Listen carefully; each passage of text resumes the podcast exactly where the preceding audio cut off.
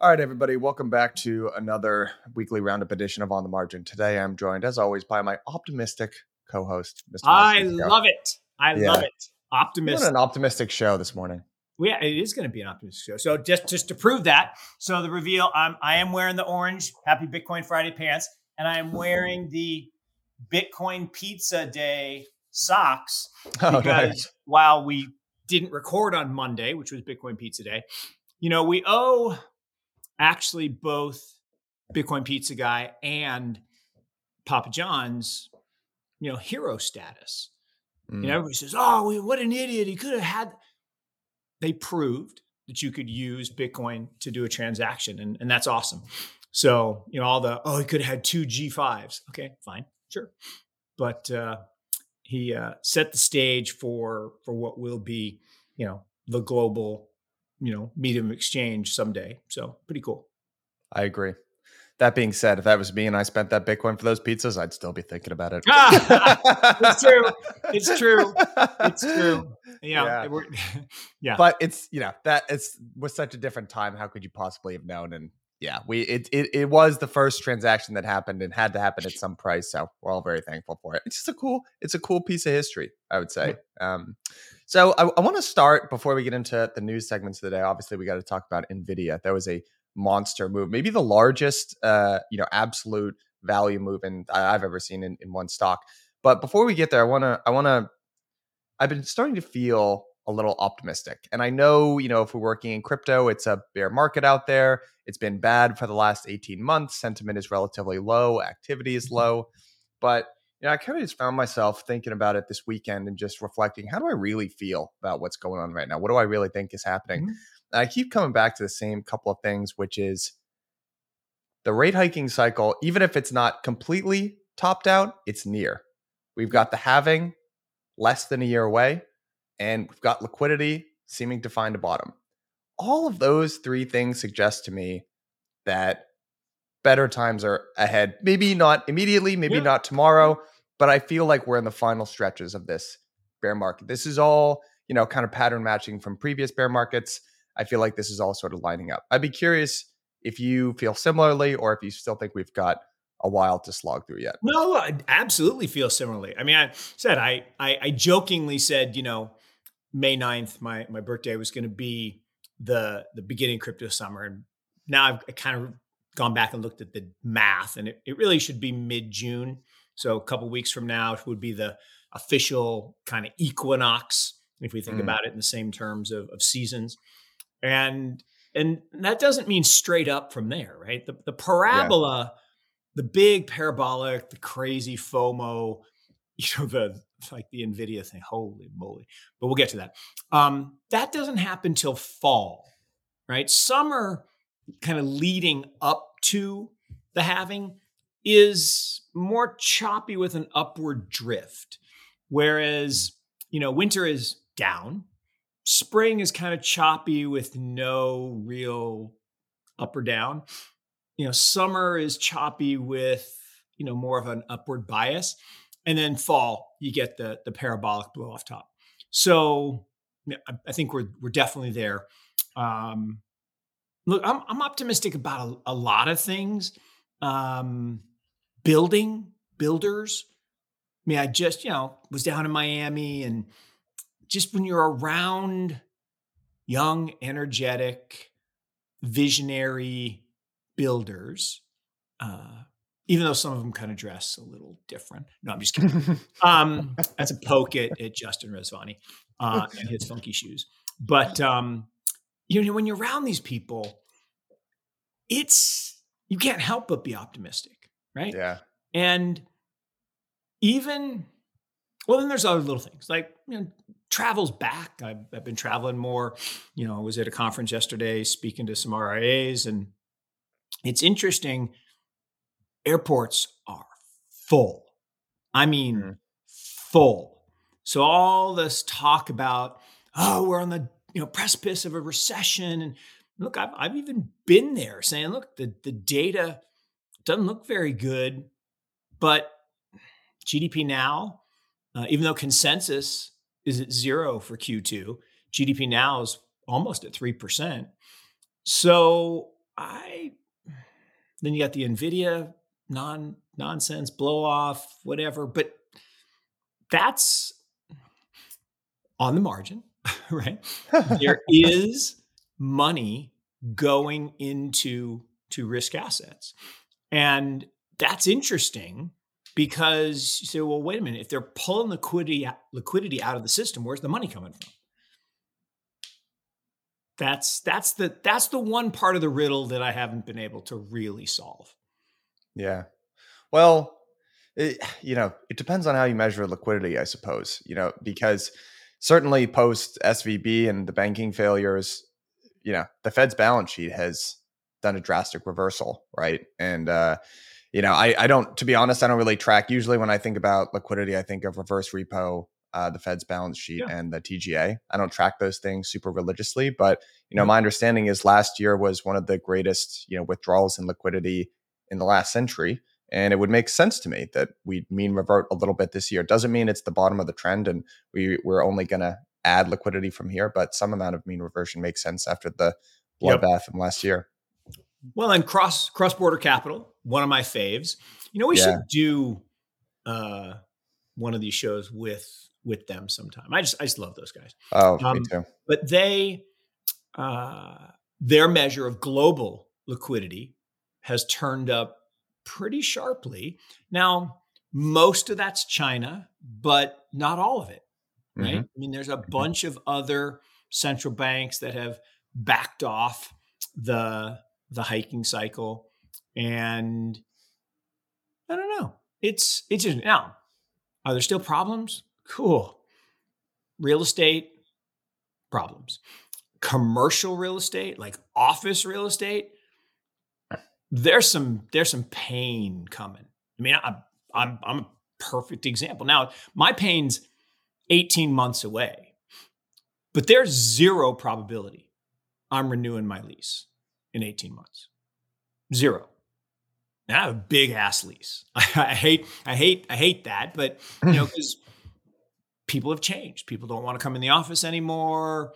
You know, we've kind of changed our, our focus. So we've we haven't downsized like laid people off, but you know, we're now focused on digital assets and, and being a venture capital fund. And venture capital funds are not as big as you know an asset management firm designed to service a wholesale distribution strategy. So you know we've had people go do other things and and not replace them. So zero chance I'm going to renew that lease, despite the fact that I I love my office. Yeah. I spent a lot of time and actually a lot of money um, building it out. But you know, is what it is. Yeah, I hear you on that. The commercial real estate thing, it's just it's an interesting conundrum to me because it feels so obvious, right? Regional banks are right in the crosshairs of this particular crisis. They own 70% of the outstanding commercial real estate debt. It just feels like the big obvious one, right? You know, you saw the splashy Wall Street Journal headline the other day uh, what that big office tower in San Francisco is going for, you know, 20 cents on the dollar type thing. And, and, and it just feels very obvious that, like, yeah. you know, the thing that's in the back of my head is that usually the obvious thing that everyone sees coming isn't the thing that ends up Hundred percent, Michael. I mean, look, and, and that know? is true always and forever. Yeah. Right. If if everybody knows it, it's already in the price. And and you ask yourself, well, but how? I mean, where? Um, but there was a lot of decimation in the regional bank stocks. I mean, a lot. And so now, do more need to go under? You know, and I guess, you know, I, I didn't follow the whole story because I was on an airplane, but New York froze some assets from KeyBank and um, Capital One. That's that's not good, right? I mean, and something about i don't know they were trying to spin it as economic what do they call it, fairness? Like no no no no no that's that's socialism communism. By the way and I, I don't want to go all the way down into although the wall is red so we could talk about red. Um, two things. One has anyone seen this uh, picture of the 10 planks of the communist manifesto that's no. been going around the internet? Mm-mm. Holy crap, Michael! Look look at my feed from yesterday, and you, you go down and read them. And it's like if I can grab it. abolition of property rights, and you know, and you just go down the list, and oh my god, that that's like seven out of ten of them are right now, right here in the United States.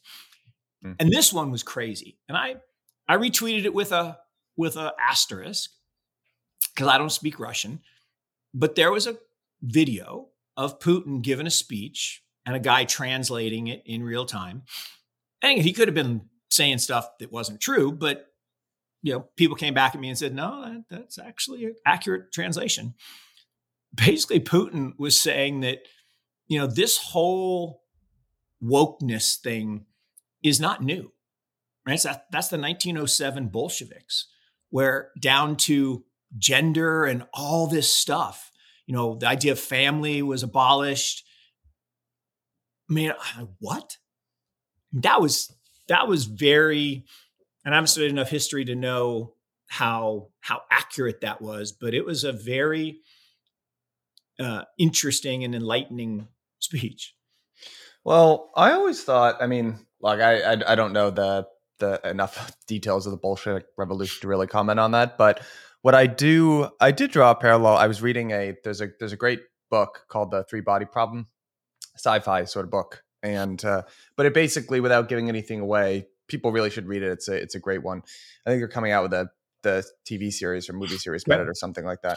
But it started in the um, the Cultural Revolution in China, and it was just historical context for the book. It drove the plot, yada yada. But I ended up digging, going pretty deep into that, and and digging into it.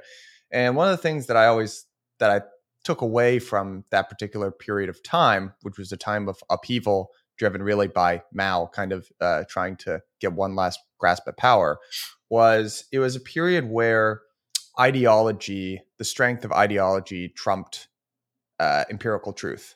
Yeah. And I think, you know, I don't want to, I, I, I I don't. I don't really know. I don't know if we're we're definitely not anywhere close to that, but I I do generally I, I, I sort of on, to, I I I don't know that we're very far.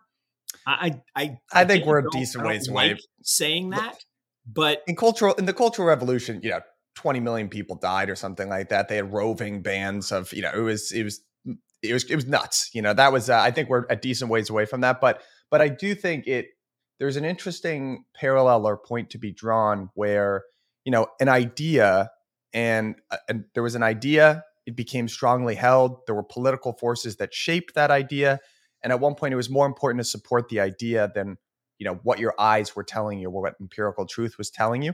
Even if it starts out as a good idea i always think that's a bit of a warning point for society when that starts to happen. No okay so so i i, I pulled i pulled it up. This this is this is scary to me okay number one abolition of property and land and the application of rents on said land to public purposes. Mm. Okay. Heavy progressive graduated income tax, abolition of the right of inheritance. Okay. Saying that mm. you shouldn't be able to pass it down, confiscation of property of emigrants and rebels, right? Freezing the assets of those you, you disagree with, centralization of credit in the hands of the state by means of a national bank, okay, with uh, uh, exclusive capital and an exclusive monopoly. CBDC come to mind. Um, centralization of the means of, of communication and transport in the hands of the state. Uh, you know, the Restrict Act, right? If you have certain apps on your phone, you're, you know, an enemy of the state. Uh, extension of factories and um, things. Um, equal liability to all labor right? Everybody's the same. Just gross income, I mean, a universal basic income.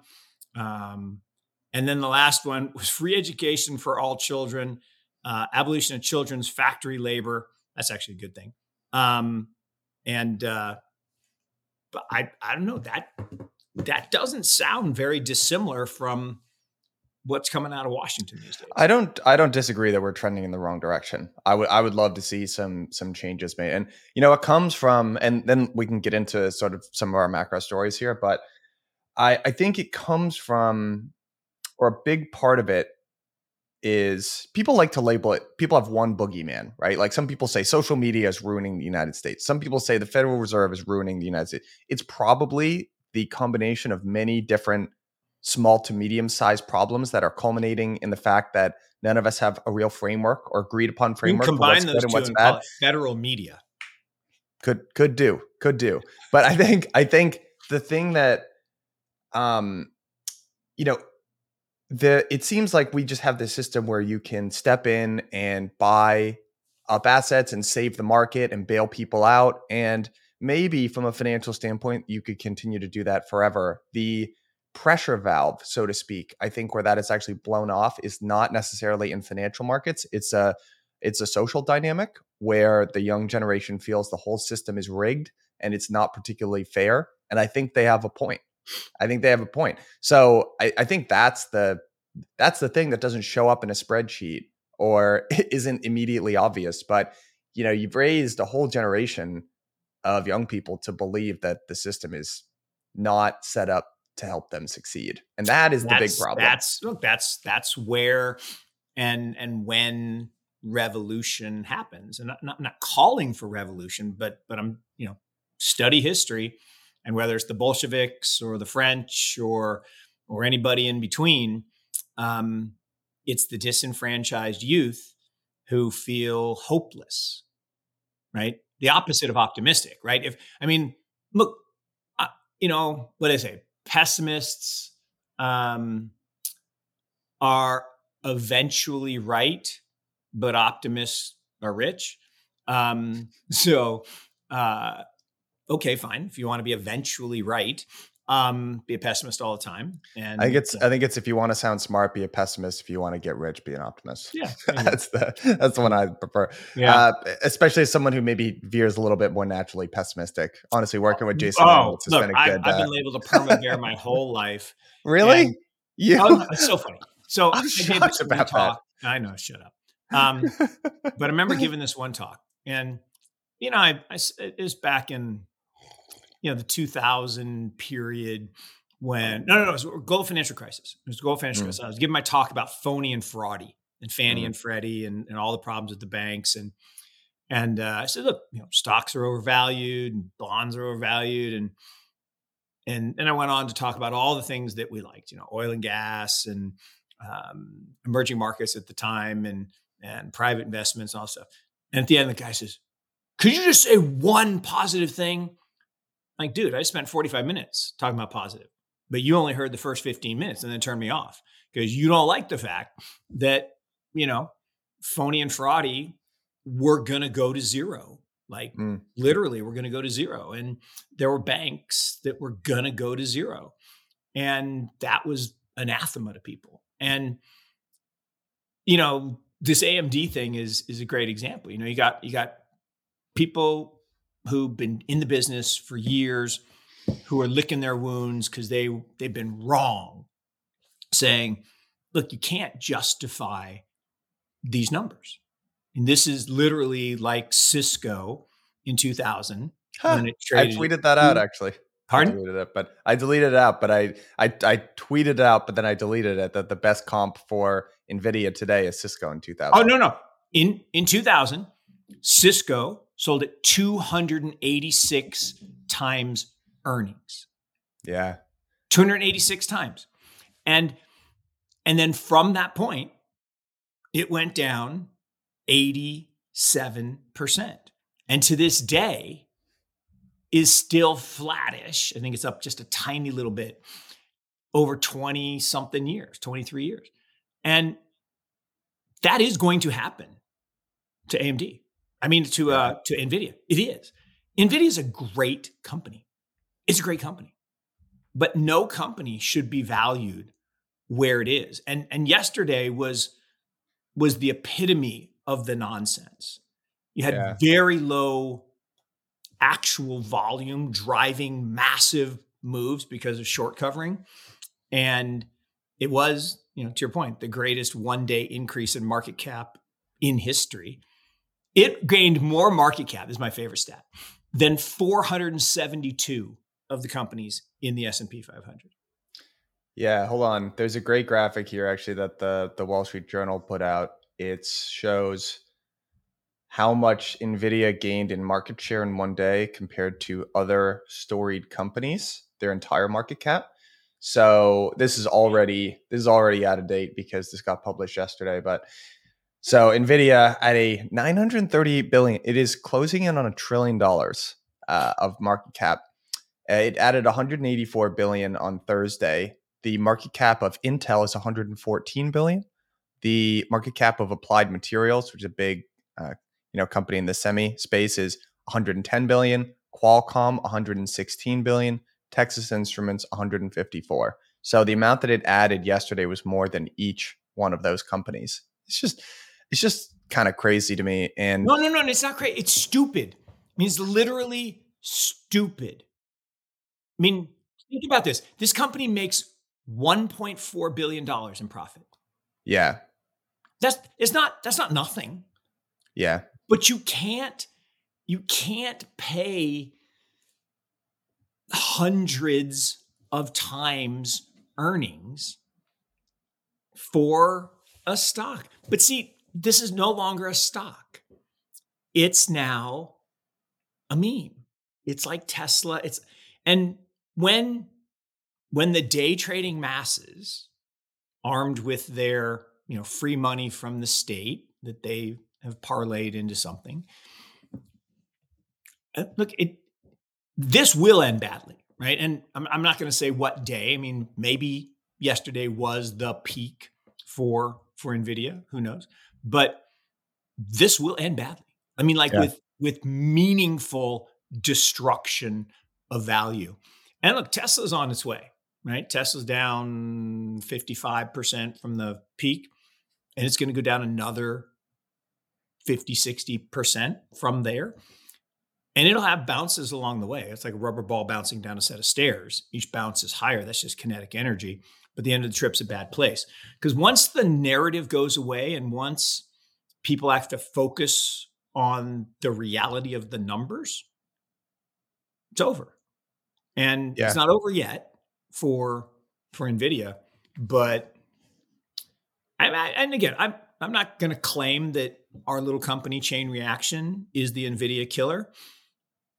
But chain reaction has a, a chip design for something called a 3PU, which is a privacy pr- protecting unit, uh, which would obviate the need for many, many, many NVIDIA chips. And um, we'll see. Hey everyone, we'll get back to the show in a minute, but just wanted to let you know that we've got our permissionless conference coming up. This is the one that we do with Bankless. It is the biggest and best conference in DeFi. It's going to be in Austin, Texas this year, September 11th through the 13th. If you've been in crypto for a while, you know that bear market conferences are the best conferences because those are the one that all the alphas at. This year, we've got a phenomenal lineup of speakers, and the topics that we're covering are insane. We're going to be talking about ZK Tech, rollups, account abstraction, MEV, app chains, the whole suite of stuff. I cannot wait myself. So, because you're a listener of this podcast, you're also going to get a discount. Type in PODS20 and you're going to get 20% off your ticket. Click the link at the bottom of this episode and go get it now because prices go up every two weeks. Yeah, uh, that's so. My this was a topic of intense discussion at Blockworks yesterday when when this all came out, and people are pretty divided. I tend to be in the camp of. Do you remember? I think it was last week or a couple of weeks ago where we talked about Chegg and oh, yeah. there was an yeah, earnings yeah. call and they mentioned AI in a negative sense and the stock went down 30%. Yep. And we said that there were going to be more short-term overreactions to AI. And I just think this is the inverse of Chegg. They mentioned AI in a positive sense. Now there it seems like there were real fundamentals to back it up. But guess what? There were real fundamentals to back Zoom up too when it was, you know, ripping and doing its thing during COVID. Look at where the stock is now you know, I I just think Peloton. On, Peloton, great. Yeah, and, and, and by the way, I'm not I'm not saying that Nvidia is going to end up like Zoom or Peloton, but when you get to a trillion dollars, you are in rarefied air. There are very few companies that command a market cap of that size. And look, it's already doubled so far this year. It, it's kind of right now, it's the only pure play for AI, but I just it's very hard for you know what it's going to double from here and be the most valuable company in the world. It's going to be as valuable as Apple. I just I just can't see it. Now, have you heard anyone talk about the electricity and energy use for AI? I, uh, that's you know what, Mark. That's such a good point. No, I haven't. No, I haven't. Now, why why would that be? Because I guarantee you, guarantee you, it's orders of magnitude more than Bitcoin. Mm. We have congressional committees trying to pass bills against energy use for Bitcoin mining. Mm-hmm. But AI, not a peep. Mm-hmm. Not a freaking peep. Give it time though. It might. it might. I mean, I, I, look, I I don't know how much you you play with with ChatGPT, but I do. You know, I was I was bored the other night. Stacy was watching some show on TV and it was like not my thing. And so I was just sitting there putting stuff into chat and it's whirring away, wasting energy. I, you know, that was and you know, just it, it further, and I've said this before, it's not very good. I mean, it's mm. really not very good. It's mm. it's really good at a couple things. Like you need a thank you note or a or a blog post that's dry and not very fun. Mm. It's your it's your tool. But it has no personality. It has no I mean, I don't know if you've if you've actually read the stuff that it prints, you know, we, and actually like come back to it it's just like bleh, it's like cardboard. Mm. There's just no there's no soul, right? Yeah. But, but then for for for stuff that you need accuracy, it's horrible. Horrible. Yeah. I actually sort of find it helpful for for idea generation. Yeah. I'm I'm doing a like for instance, the the next season of Bell. I don't want to reveal what the next season of Bell Curve is on, but I I kind of like, I kind of start those seasons by playing around with ideas, like what are the themes of this season going to be, and I've actually started to use ChatGPT for that. I will say there's some creative stuff that it will spit back at me that I was like, I was not thinking about that like that, and then I dig into it. It's helpful as sort of a muse, as a as a first is a first go when you're staring at the blank page. It's helpful to me, but yeah, I wouldn't. You know, I, I do think I don't know, something about it has sort of started to rub me. When you hear the people that really are just salivating over at ChatGPT, it's these executives who think they're going to cut 30% of their workforce and juice their bottom line. And I just, something is telling, I just don't think it's going to play out like that for them. Really, really, ChatGPT is an interesting technology, sort of like crypto actually, in that it actually doesn't really impact the frontline workers and the blue collar workers. The people that it impacts are the knowledge workers. This is this will be. Yeah. I think ChatGPT will be pretty brutal for sort of middle management, middle to upper yeah, management. Yeah, for sure. Hey, you know, I I want to do something that I, I meant to do when we when we started, Michael, and um, I just forgot, and I apologize to to listeners. Um, I just want to give just another huge thank you. I mean, literally, thank you you know, when I have been traveling, I'm kind of amazed and humbled actually. I, I ran into probably 10 in the last week. People came up and said, Oh my gosh, I listen to you guys every Saturday.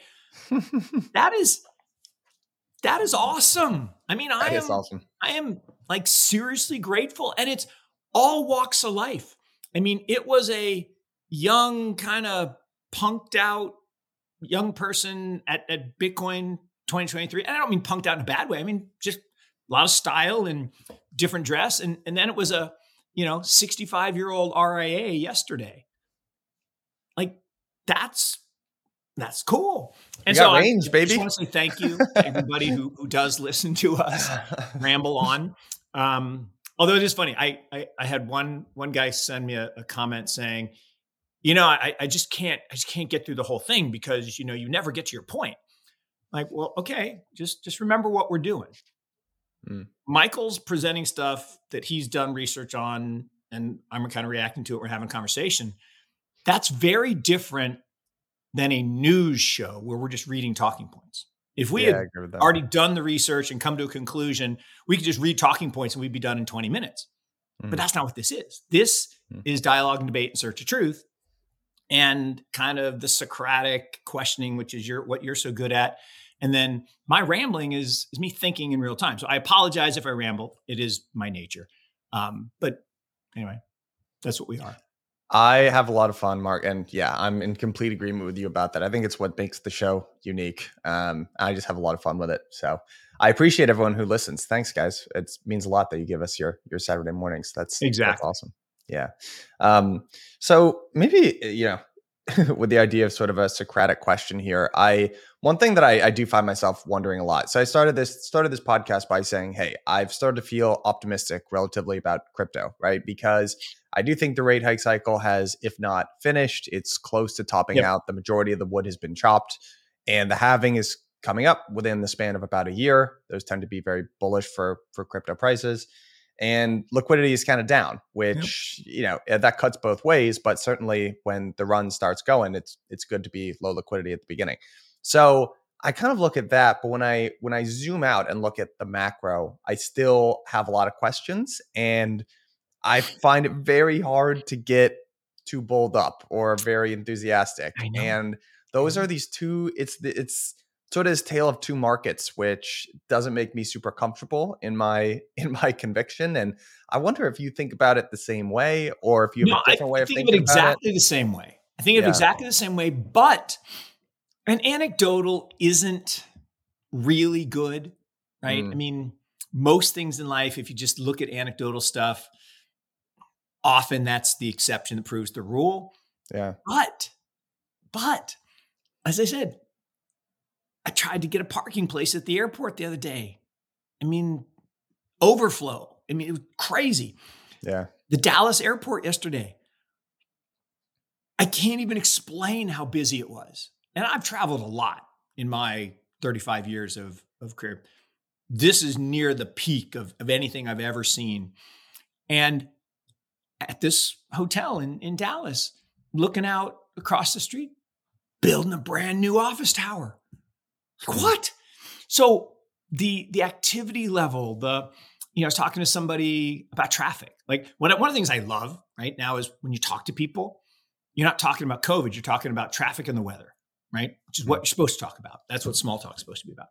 And you know, traffic patterns and um I don't know. So I, I hear you. When when I just look at the data, when I look at data on um, you know, commercial real estate exposure and and and and debt, when I look at at high yield spreads, when I look at you know credit card delinquencies, when I look at you know all kinds of indicators of of economic activity, I, I, I get less optimistic.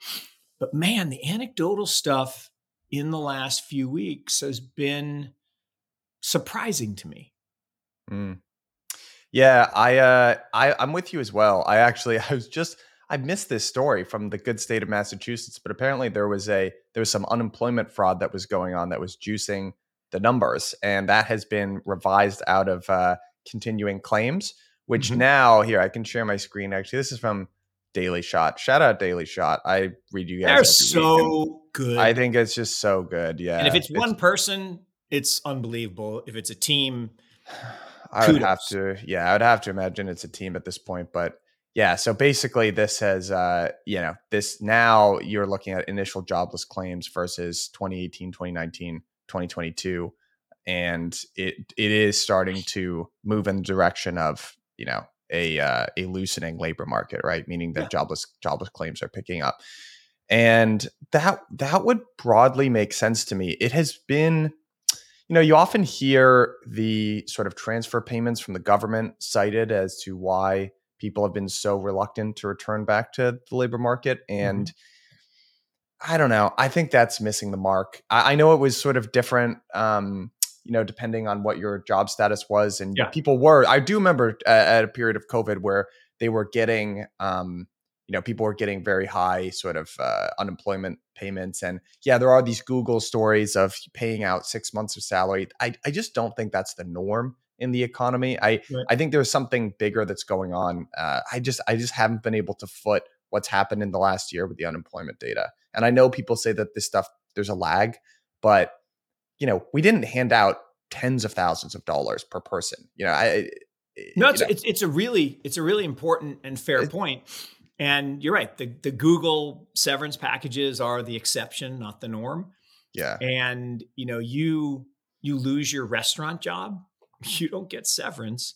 Um, you know, you you lose your baggage handling job at the airport because there are fewer flights. Now, that is the one thing that I I haven't looked at the data on is you know the number of flights is certainly down. So the flights that you have are certainly packed and, and full. And but um, I I'm with you that the well, you know how I feel about the the unemployment data. I just think it's stupid because it's all birth death ratio at this point because they haven't declared a recession. And so what 70 odd percent of the jobs aren't yeah. real.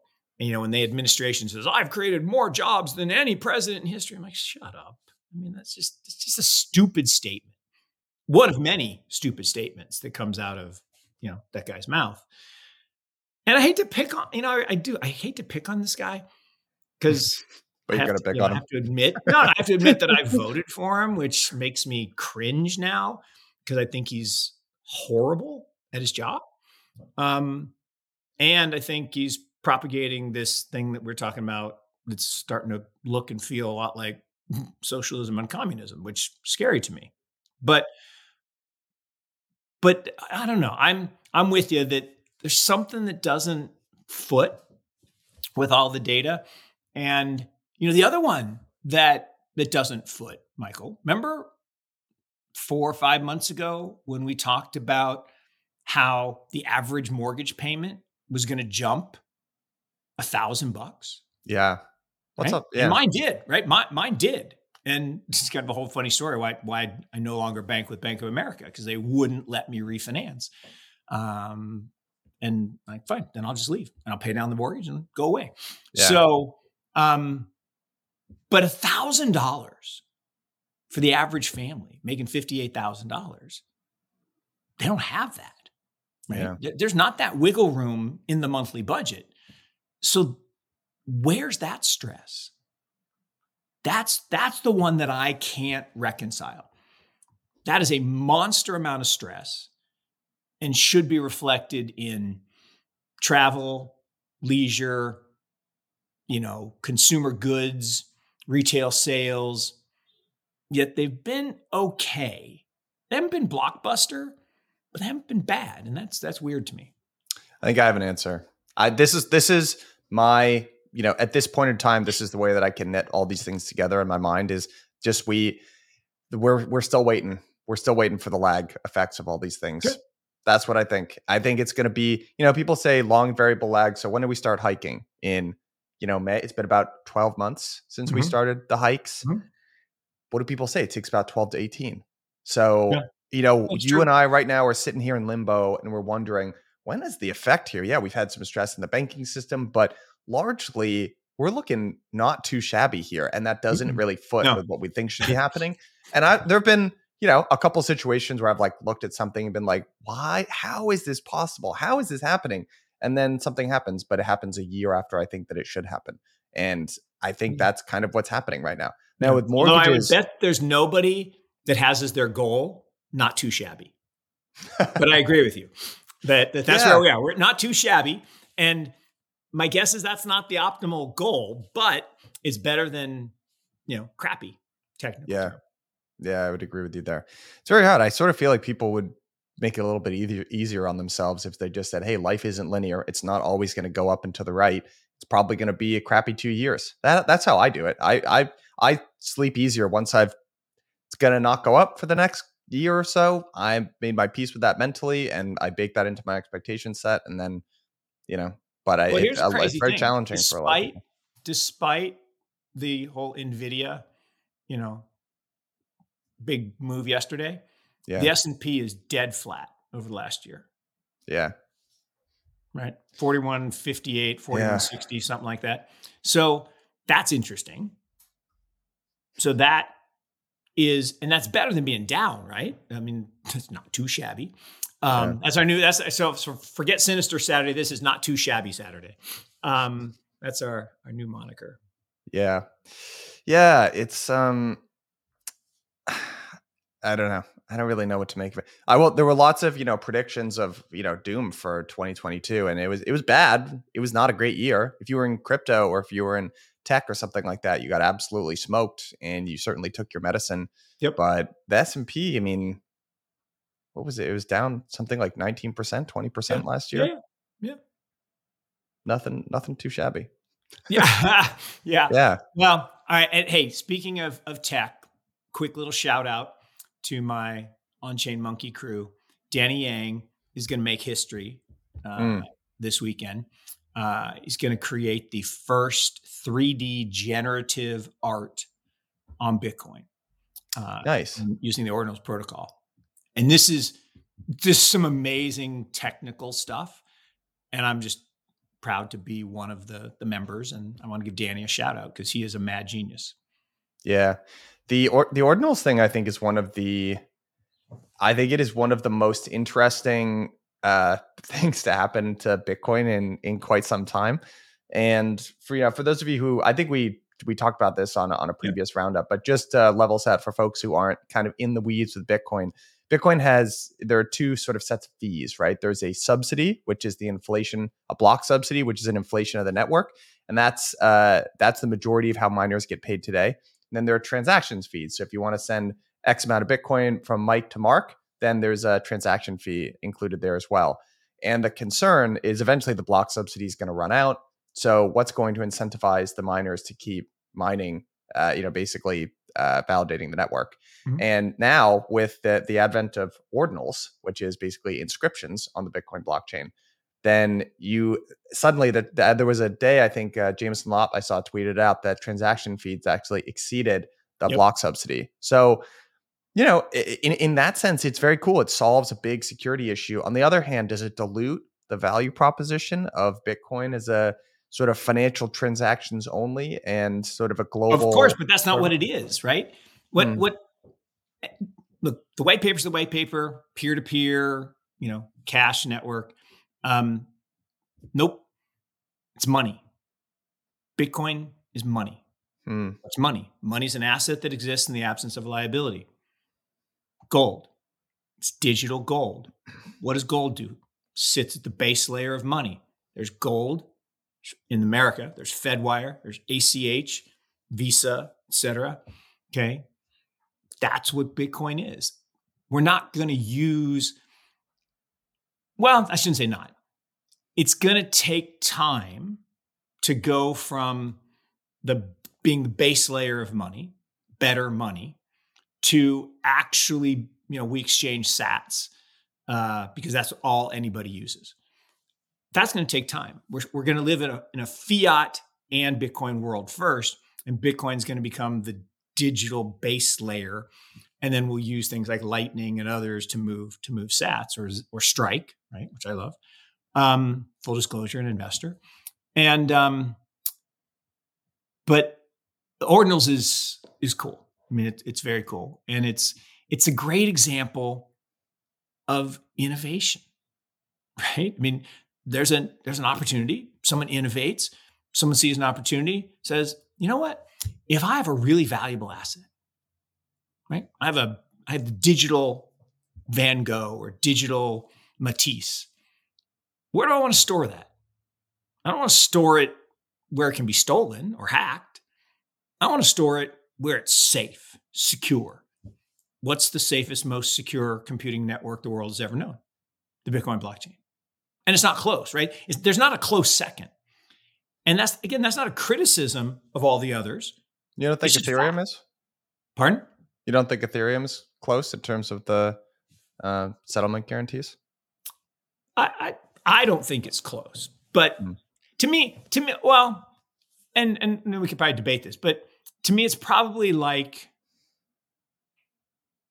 well, I always refer to it as, as you know, um, venture capital, right? Yeah. There's Silicon Valley, which is number one by far. There's Route 128 in Boston, which is number two. And the gap, it depends who you talk to. If you talk to someone on the right coast, they'll say it's not much gap. If you talk to someone on the left coast, say it's a big gap. And then there's everybody else who thinks they're number three, right? Austin, you know, New York, whatever. Um, I will argue that that, that gap's pretty big between Silicon Valley and Route 128. Route 128 used to be the best. And then in business schools is like, you know, Harvard, Stanford, and then everybody else who thinks they're number three. as a Chicago grad, you know, when they Chicago used to claim, "Oh, we're number one this year." No, you're not. Harvard's always number one. Stanford's number two, and maybe you can be number three against MIT or or whatever. But um, I will argue Bitcoin's number one. Ethereum's a pretty big step down. We can debate that sometime. Maybe we should. Um, yeah. And then I think there's a bunch of other stuff. I I'm I'm still not convinced, and I'm willing to be convinced that proof of stake is as secure as as proof of work. But but that's probably because I don't. It could be that I just don't understand the technology well enough to. But that that's my view that proof of work is at least one order of magnitude more secure than proof of stake. What's going on, everybody? Thank you for listening to On the Margin. I just wanted to take a quick moment to let you know about a very special offer that we have coming out of Blockworks Research. Now, many of you will probably be familiar with our platform, but Blockworks Research is the most blue chip spot to get research, data, governance, models, and a whole lot more about the leading DeFi protocols in the space. I've leaned on our analysts time and time again to explain complicated concepts going on in DeFi to me like I'm five years old. They can do the same for you. If you invest in DeFi or are just interested in it, it is an absolute no brainer. As a listener of On the Margin, and to say thank you all for listening to the show, you can use Margin 10 for a 10% discount, and that gives you access to everything, which would be weekly in depth reports, live data, all of that good stuff. So, again, that's code Margin10 for a 10% discount. Link is in the show notes. Sign up now. Thank you later. I so I I agree with you. I agree with you on that. Um, and Bitcoin is the king. It's the one you know.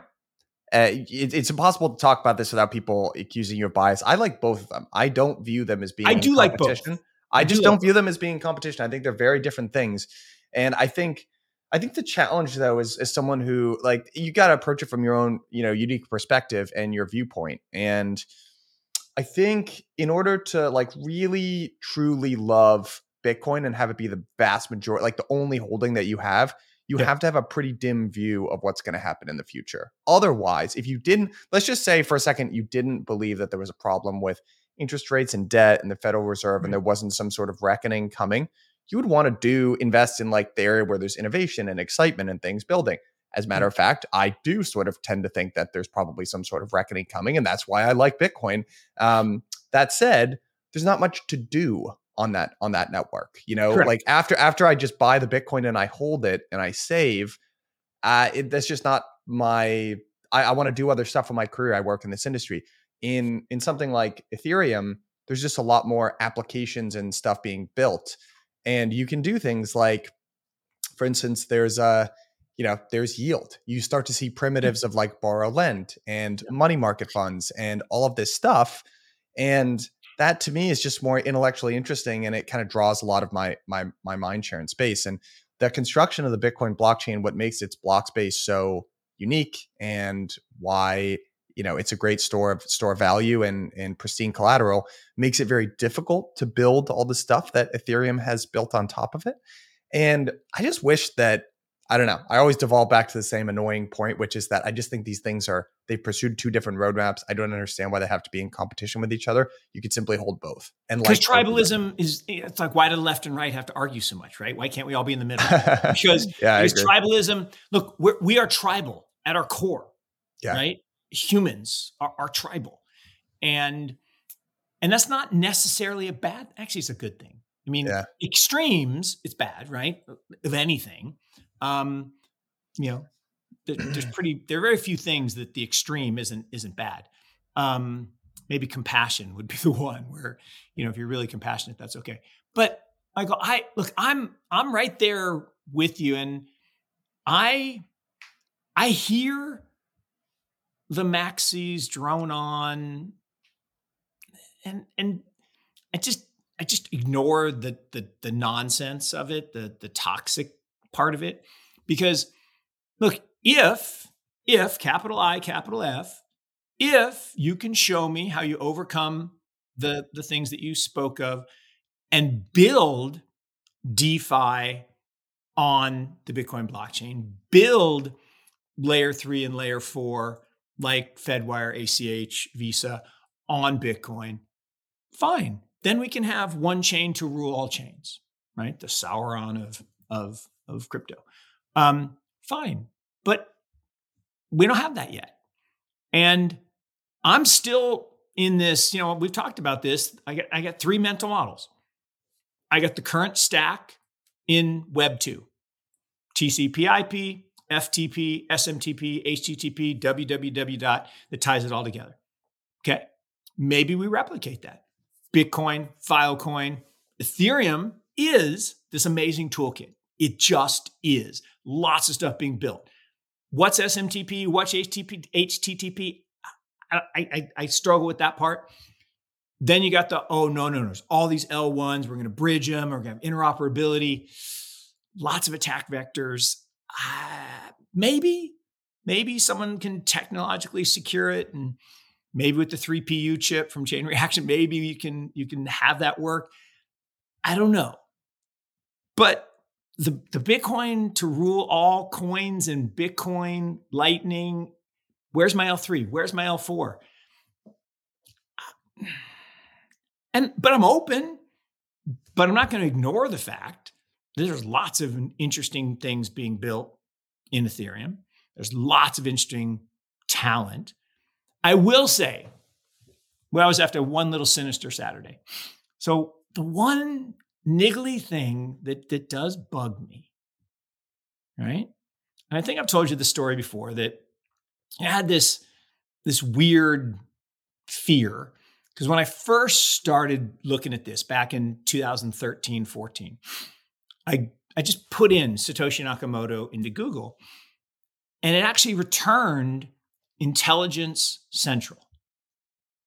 I'm like, what? Why is that? Well, Nakamoto is the surname of families from the central provinces of, of Japan. And Satoshi means intelligence. It's like, whoa, that is way too close to CIA, right? And, and like, well, why would the CIA build this? Oh, Jesus, they know the dollar's done. So they get everybody convert fiat to Bitcoin and then backdoor steal it. And so I worried about that for, for a while. And Scott Stornetta is a venture partner of ours. And for people who don't know Scott, if you read the white paper, there are eight footnotes. He and his partner, who are the founders of cryptographic security and blockchain technology, they they, you know, they're the progenitors.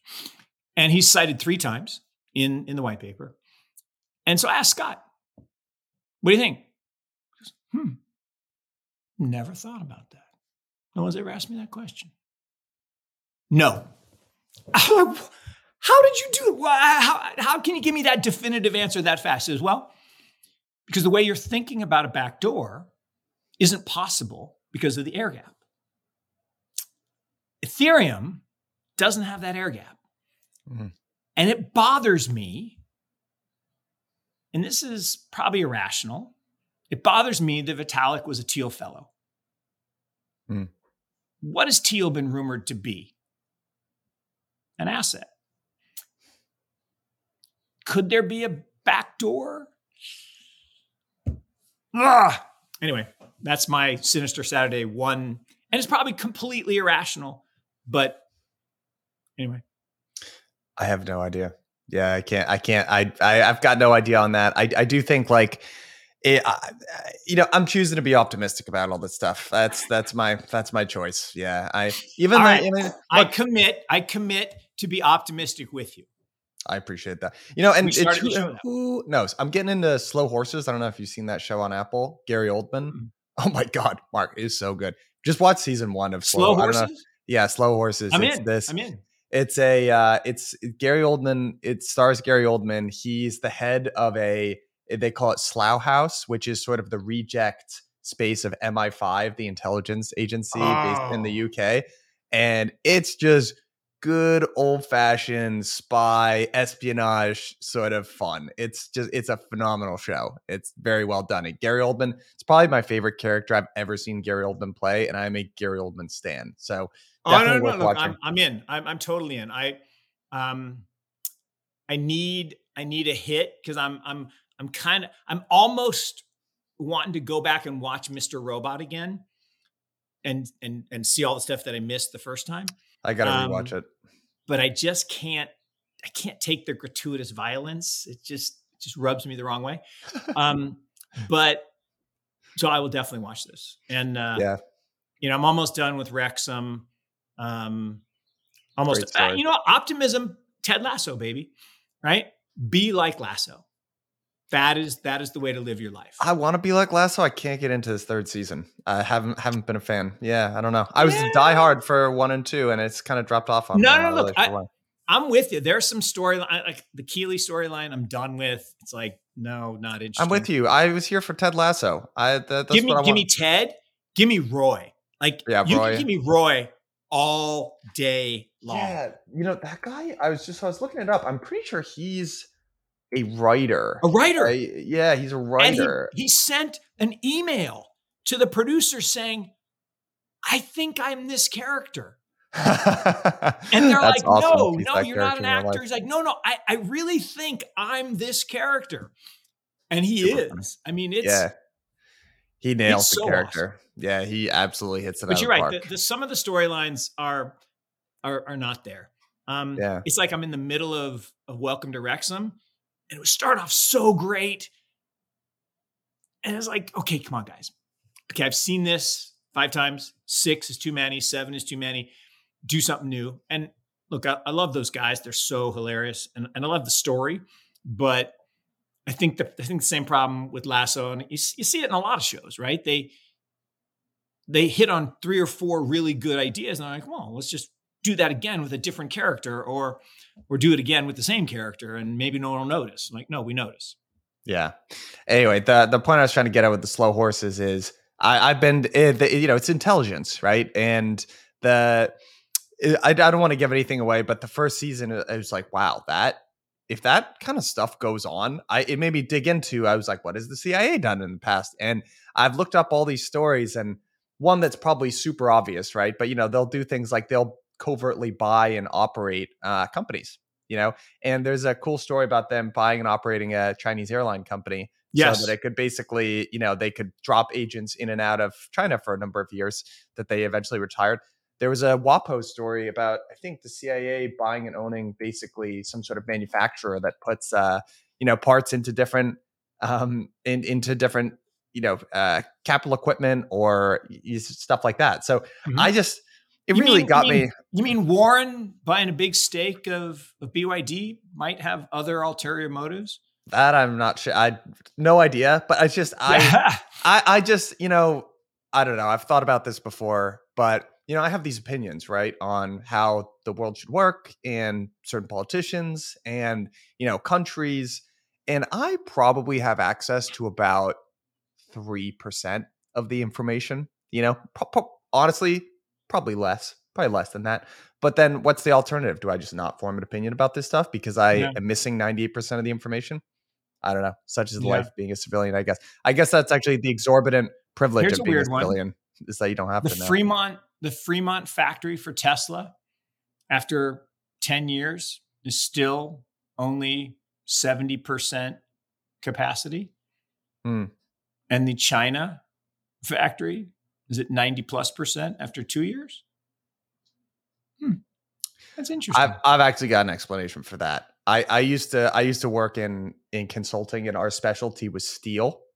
And I actually saw Balaji tweet something out about this. I almost retweeted it and then I decided not to. But uh, so he tweeted this chart of steel production, and maybe maybe I can find it and link it. But basically, you know, the U.S. used to produce a lot of steel, and then Yeah. China suddenly started producing a whole a whole enormous amount of steel, and yeah, the the implication was that look at the US is falling off again. And the truth is just very nuanced. So one, keep in mind China is basically a central planner, right? So in a centrally planned economy, success is determined by the output. And Correct. that can look very good for a period of time, right? It looked very good in the Soviet Union until they blew themselves up because that actually doesn't make a lot of sense. And in in the st- in the world of steel, the big topic is China flooding the world with overcapacity. They have a centrally planned economy. So it might not be a super good move. The other the other side of that is sorry to say this, but you know, the US there there's like there the, there are three uh, centers of the world that produce steel. It's US, Europe and China. Mhm. In Europe, you call them up good luck. You could go up and like, call them up saying, I want to spend $50 million with you. You you could wait two weeks before you get a call back because everyone's on vacation there and everyone leaves at two o'clock. US, if you want to get a big, if you literally trying to spend $100 million with a certain mill or service center or something like that, everyone's gone at 3 p.m. Takes a while to get back.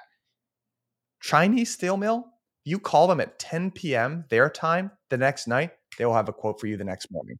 Anyway, it's been interesting to see, you know, Tucker Carlson left Fox and boom, he debuts. Now he's going to be putting together a show on Twitter. I don't know if you saw the Twitter space with Ron DeSantis. DeSantis announced his presidency via Twitter spaces, which look, I'm sure they got a lot of people. To be honest, it was a little of a bit of a botch job. There's a big, yeah. you know, malfunction in the beginning. He, eh, they it, overloaded it, the system. The Spaces isn't supposed to have six and a half million people. I know. Six and a half million people.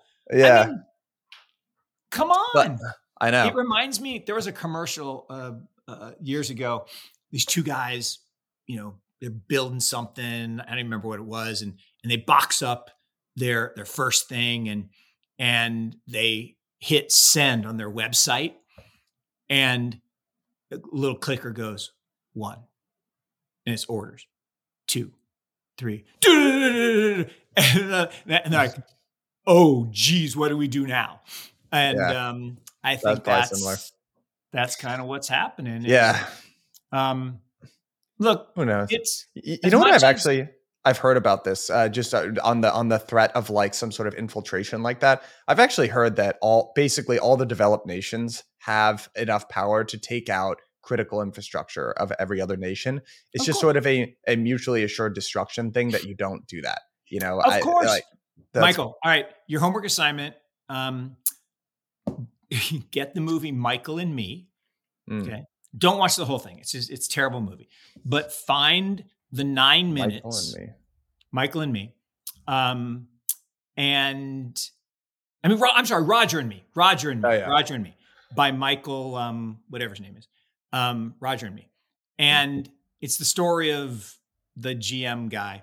And in there, there's a nine minute um, like mini featurette that goes through the history of CIA setups and knockdowns over the years. And it's fascinating. Yeah. Absolutely fascinating. From Nicaragua to, you know, Grenada to Cuba. To, and it I was like, whoa. Um, All right, I'll give that a watch. I, yeah. you know how there's that, um, it's like when you become a dad, it's like you get pick one war, the Civil War, World War II, and then you get, just got to make it, you know, 30% of your personality, or that's uh, paraphrasing and butchering the joke. But I have found myself getting much more interested in World War II and espionage and all that stuff lately. I just find it so interesting. And I think it's an interesting hypothetical. Imagine, imagine, Mark, that you chaired the CIA. You have basically infinite resources. You, your whole job is to be taciturn and, you know, secret and gather intelligence and think outside the box to problem solve so you don't have to send troops into places. I mean, think about some of the wild stuff you would do. People have done it all. I looked oh, at it. No, they've done it all. And look, I'll, I'll tell you two funny stories. So, you know, Notre Dame actually is one of the biggest suppliers of bodies to Secret Service and CIA. Yeah. Um, you know, good Catholic guilt, all that kind of stuff. Um, and yeah. so a bunch of my friends and cohorts so uh, are are different levels in, in, in there. And, and two funny ones. So my wife's um, roommate when when we were at notre dame together uh, her dad the roommate's dad used to show up like unannounced like and the, the girl would be like dad what, what are you doing here? Where, where, would you come from? Said I, I, I was just close by and i just stopped in and they lived outside of Virginia. And um, she, after graduation, vanished off the grid. 20 years gone. Like no one heard from her, no one. And then retired, popped back on. So her dad, she, they were all in the same thing. Then the other funny one was this, this buddy of mine, his daughter um, went to India. She's about five foot tall, you know, not very intimidating. And uh, she signs up for Arabic. And dad's like, Arabic? What, do you Arabic? And then first summer, she hires a former FBI agent to teach her hand to hand combat. He's like, What are you doing? He says, Dad, I'm going in the CIA. And she did. And so there's this, you know, five foot nothing badass somewhere in the Middle East uh, protecting us um, from Tyler, Texas, which is kind of funny. So I'm just looking up. I'm sorry, I'm looking up crazy CIA stories. Mark, listen, some of these are like, just listen to this one. Ready? So this was apparently a real plot. So the CIA wanted to make Fidel Castro's beard fall out. So, thallium is a toxic chemical element that can cause symptoms as far ranging as abdominal pain, headaches and seizures, hair loss, uh, and eventually death.